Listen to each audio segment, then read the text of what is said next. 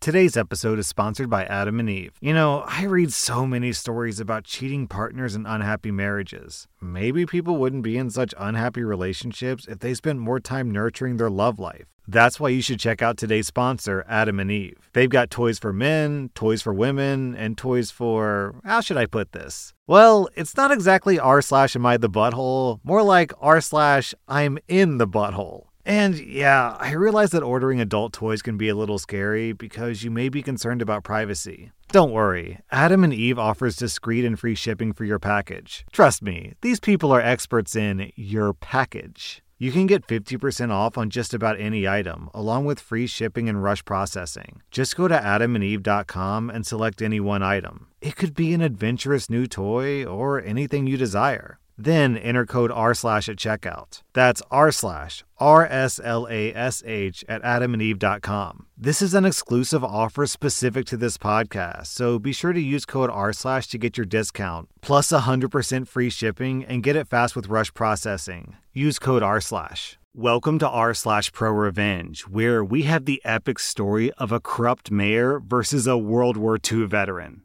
Our next Reddit post is from Mace Valve. I've got one gem of a story that my grandfather told me about his hometown after he came back from World War II. At the end of World War II, thousands of troops were heading home, starting new families, and wanted to move out of the city. There was a major housing boom all around the county. People couldn't move out of the cities fast enough, and developers couldn't build homes fast enough either. There was a ton of money to be made in the construction business, which led to some underhanded building practices. One such practice was starting construction before even buying the land. Enter my grandfather. After serving as a pilot during the war, he came home to a very different town. When my grandfather went off to fight in 1942, the town that he described leaving was tired and worn down. But to his amazement, the town that he stepped off the train in 1948 to was anything but. Newly paved roads, a traffic light, and new homes. The new homes just went on and on. He actually got lost on his way back to the family farm due to the new main road being rerouted while he was away. But what took him by surprise the most was the new development being built on his neighbor John's property, who was his childhood friend. This was surprising to him, mainly because he knew how much that tree farm meant to John and his family. That tree farm went back at least two generations. But my grandpa just guessed that the developer made John's family an offer that was too good to refuse. However, that thought was shot down later that evening during his welcome home dinner back home. It was my great grandmother who tipped him off that something was wrong here. He couldn't recall exactly what she said, but it was something along the lines of, Oh, I just wish John was still alive to be here. My grandpa nearly choked, not because of the news, but because John wasn't dead. He was still in Hawaii. My grandpa had gotten a postcard from him not four days before. Turns out that while John was off in the Navy fighting in the Pacific Theater, John's dad had suffered a stroke and passed away. And his mother passed away less than a week later from a broken heart. More than likely, John was never informed of their passing. And now, over 20 homes were being built on John's land. My grandpa just about ran out of the house, jumped into his father's Model T, and raced into town to send one bombshell of a telegraph to John in Hawaii. The telegram read John, your folks passed. Farm now being built on. Come quick. Signed, Grandpa's name. My grandpa never got a response back. He figures that John must have fainted from shock, then jumped up and ran to the Navy base to get the first boat home because John was home in less than four days and he was mad. According to my grandpa, when he burst through the doors of the mayor's office, everyone in the room looked like they were about to drop dead. The poor desk clerk was fumbling over his words trying to talk to John. Then the mayor came out of his office to see what all the commotion was about.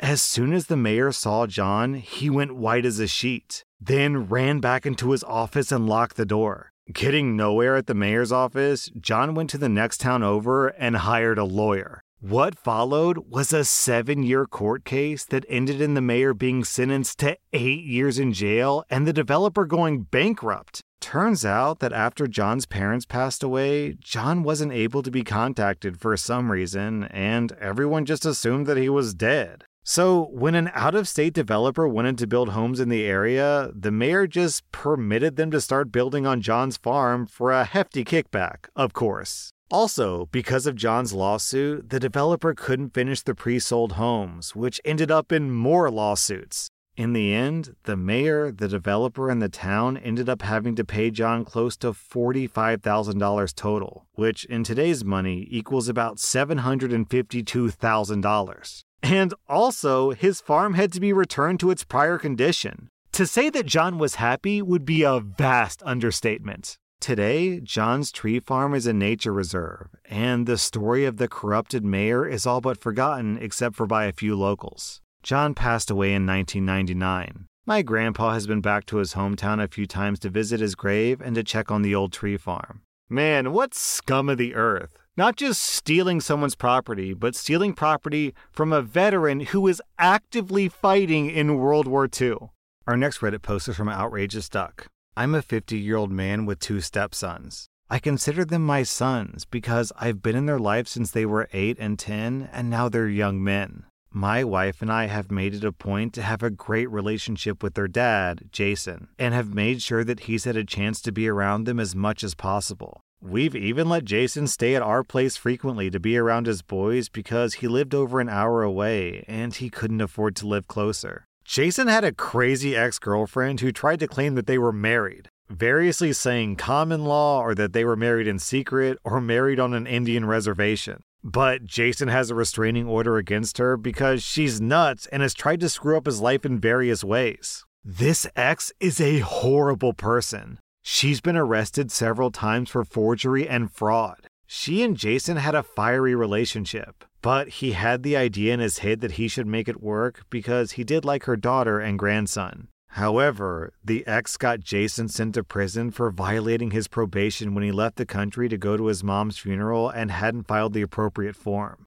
After he got out several months later, she wanted him back and he was not having it. He made a clean break, moved to a new town, but she continued to harass Jason, thus leading to the restraining order. She would send text messages to people pretending to be cops investigating, saying that he was drunk driving or taking drugs or pretending to be friends or family and spread rumors and hurt him. She even sent text messages to my kids from burner phones, pretending to be other family or friends, saying awful things about their dad. Jason died unexpectedly of a heart attack, and it was a shock to all of us. He was finally living in peace, had great relationships with friends and his sons, and was the happiest he had ever been. He didn't have much. He lived in a single wide trailer that a friend had let him stay in for free. All he had was boxes of tools, old comics, video games, D&D books and modules, mementos from his times as a Marine, and an old 2009 pickup truck, which on several occasions he had promised to my oldest son, Paul. Jason did not have a will, and my wife became the executor of the estate because at the time of Jason's death, both of his sons were minors and sole heirs.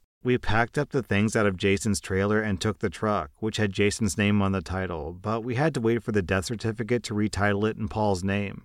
However, Jason's ex called Jason's sister demanding to have the truck, saying that it was hers and posting on Facebook that she was reporting it stolen, which really pissed me off. After we got the death certificate, we went to the DMV and we found out that Jason's ex had stolen the title to the truck by forging, saying that she was the only heir and that we couldn't transfer the title. My son had to drive around with a packet of information from the DMV documenting that he was not, in fact, driving a stolen vehicle. We had to get a lawyer and start a special process that took several months before a director at the DMV fixed the issue and we were finally able to get the title. The ex continued to threaten us and cause problems, and made everyone miserable and cost us thousands in legal fees. Early last year, we got through probate court, but the ex never showed, despite her saying that she was the wife and the sole heir. The court declared the boys as the sole heirs, and my wife is executor of the estate in their names. Instead of showing up, my ex sent an email to the court saying that she couldn't make it because of work she doesn't have a job, and that Jason was never around the kids. When in reality, he didn't miss a single high school football game, home or away, and he never missed a home track meet. She claimed that we were just leeching off of his social security income for the back child support. She went on and on with a bunch of other stupid, irrelevant arguments just to trash my wife and my son's name. And she pretty much said that it doesn't matter what the judge said, that she should inherit everything. During this time, we found out that Jason's name was on the deed of his ex's house. In order to get a reduction in property taxes because of Jason's status as a disabled veteran, she had filed papers to put Jason on the house deed, but not the mortgage. If this crazy woman had just left my kids alone, we would have let it go. But she had pushed things way too far. So, we filed suit for half the house, which in its entirety is worth about $380,000. We went to court ordered mediation, and she rejected a mediated settlement of a fraction of the value, which we would have taken. She then claimed that she found a will from Jason designating her as the sole heir, in addition to another signed paper that she found as a quitclaim deed from Jason for her house. On Tuesday, we finally went to court over the house deed. She no showed. The judge had inquiries to the probate court, but she never filed any papers. The trial lasted less than 10 minutes, and the judge awarded us half of this woman's house. The court's going to impanel three lawyers to determine how the property will be sold, and she's going to lose her house. For the first time in her miserable life, she'll face the consequences of her actions. She effed around and found out.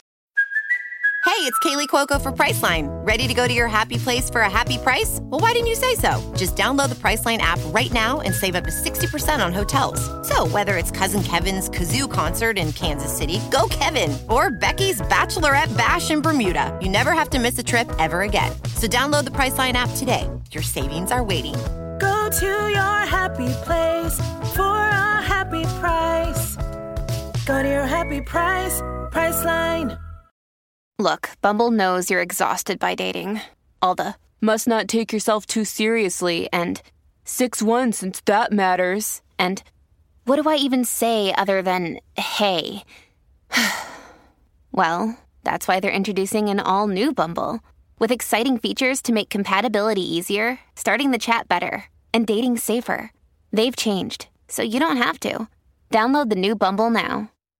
Our next Reddit post is from Britty Bird. My family was looking for a large house to buy and found the perfect house back in early 2000s. When my dad talked to the owners, they had agreed to getting some plumbing fixed on the house before we moved in if we moved all of their stuff into the two-car garage so it'd be easier for them to move. There was also several other things they had to repair, a pool to clean, and a ton of landscaping to be done. My dad did the repairs himself and used his army of offspring to do all the landscaping, pool work, etc. The house looked amazing compared to how it did before, and we were a week away from moving in. Now, to this day, I don't know why my dad did this, but he paid a cash deposit. There was no paper trail, and the owners decided to take advantage of this. A few days before we were supposed to move in, the owners of the house told my dad that they weren't moving their stuff out of the garage or doing any of the plumbing fixes. They told my dad that he could deal with not having a garage and pay for the plumbing fixes himself, or he could F off. And if he didn't like it, they wouldn't refund the deposit.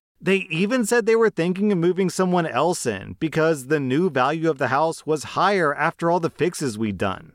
It's important to note here that my father still had a copy of keys to the house. Since my dad hadn't signed any paperwork, there was nothing attaching my dad to the house and no cameras or security system to back him up. He had just been screwed over for a few thousand dollars by the owner, and it was maybe two weeks to Christmas. His gift to us that year was going to be giving each of his kids our own room for the first time. Cue revenge. He brought all of us kids over to the house for a little party. Each kid was assigned their own special bit of destruction. Someone was shoveling sand into the pool. My brother with anger issues was told to punch out every hole that we had patched up in the walls. The smaller kids were told to rock the banister on the stairs until it broke. I was told to rip out all the landscaping that we'd done. Every single thing that we had fixed or improved was taken back by very creative and energetic children. While all this was happening, my dad and stepmom went through their garage and took everything that they could either give to family, pawn, or sell. There were high value collectibles, jewelry, and a computer that my dad later gave to us for Christmas. The next day, my dad told the owners that he had put the keys in the garage with its door open that night for them. He then unplugged his phone and we never heard from those people again. Was it legal? No, not on either end. Did we have a good Christmas? Yes. Was it fun destroying the place? Yes. I created a very tastefully done carpet of hedge branches, torn out flowers, and sand and gravel on the actual carpet of the inside of their house. Our next Reddit post is from Hey There, It's Emily. I'm seeking advice after my ex husband remarried one month after breaking up with me and then asked me to be his second wife. Well, alright, this is a bit of a messed up story. It's a fine mess that I've gotten myself into. So, my ex and I weren't legally married, we had an Islamic marriage contract. We were together for one year. He's a sex addict who cheated throughout that time. He has kids and he ended things with me because I'm a hot young chick who doesn't wear a hijab and I'm not Muslim looking enough to be around his kids. His divorce to his kid's mother ended because he cheated on her and he didn't want them to judge him too harshly for being with me. I don't speak Arabic and I don't pray five times a day. So he broke up with me, we got back together, and then he broke up with me again. Then we met up for coffee three weeks ago, and he told me that he has a new marriage contract with a new woman. But she has vaginismus, which is a reflex that some women have where their muscles tighten up during penetration. So, as a result, passionate hugging is extremely difficult for them, and they're going to doctors to try to figure it out. She wears a hijab and speaks Arabic. He introduced her to his family after two weeks. He told me that she got vaginismus because of trauma from when she was young. The trauma that he told me she went through sounds horrible, and I'm so sorry that she went through that. She sounds like a good woman. She just doesn't know that she's with a huge piece of garbage. I told him, no, I will not be your second wife. Then, yesterday, he called me to try to convince me again to have an open mind, but I don't love him anymore. Even if he wasn't with her, he's not the man that I want to be with. But this poor woman has no idea that he's seeking a second wife. He tries to claim that he'd be unhappy in this marriage and would be more likely to cheat without me. We were dominant slash submissive and had amazing intercourse. His new wife isn't submissive and she's trying to learn role play. He's going to email me more information about a two wife setup. He's also emailing me what he typed up at the coffee shop and sending me a copy of the marriage contract. I record his calls and have audio of him talking as well. I also have videos of us passionately hugging. And this is where all the revenge comes in. I'm thinking about gathering all this info and sending it to his new wife. I want to tell her how he told me that she was R worded and has a broken V word, and he would be unhappy with her. But what I want to know is how can I really make this hurt? I want to mess up his entire life. Well, hold on. When you say you really want to make this hurt, OP, are you saying you want to hurt him or you want to hurt her? Because if you want to hurt her, then sending videos would be the way to do that. But I have no idea why you'd want to hurt her. She's an innocent victim in all this, so why would you want to emotionally torture her? I assume that what you meant is you want to hurt your ex, not her. Well, in that case, OP, just completely blow up his life. Tell his kids, tell his wife, tell his ex wife, tell his parents, tell his Muslim friends. You know, this is r slash pro revenge after all, so you may as well go scorched earth. And honestly, it couldn't happen to a more deserving guy. That was r slash pro revenge. And if you like this content, be sure to follow my podcast because I put out new Reddit podcast episodes every single day.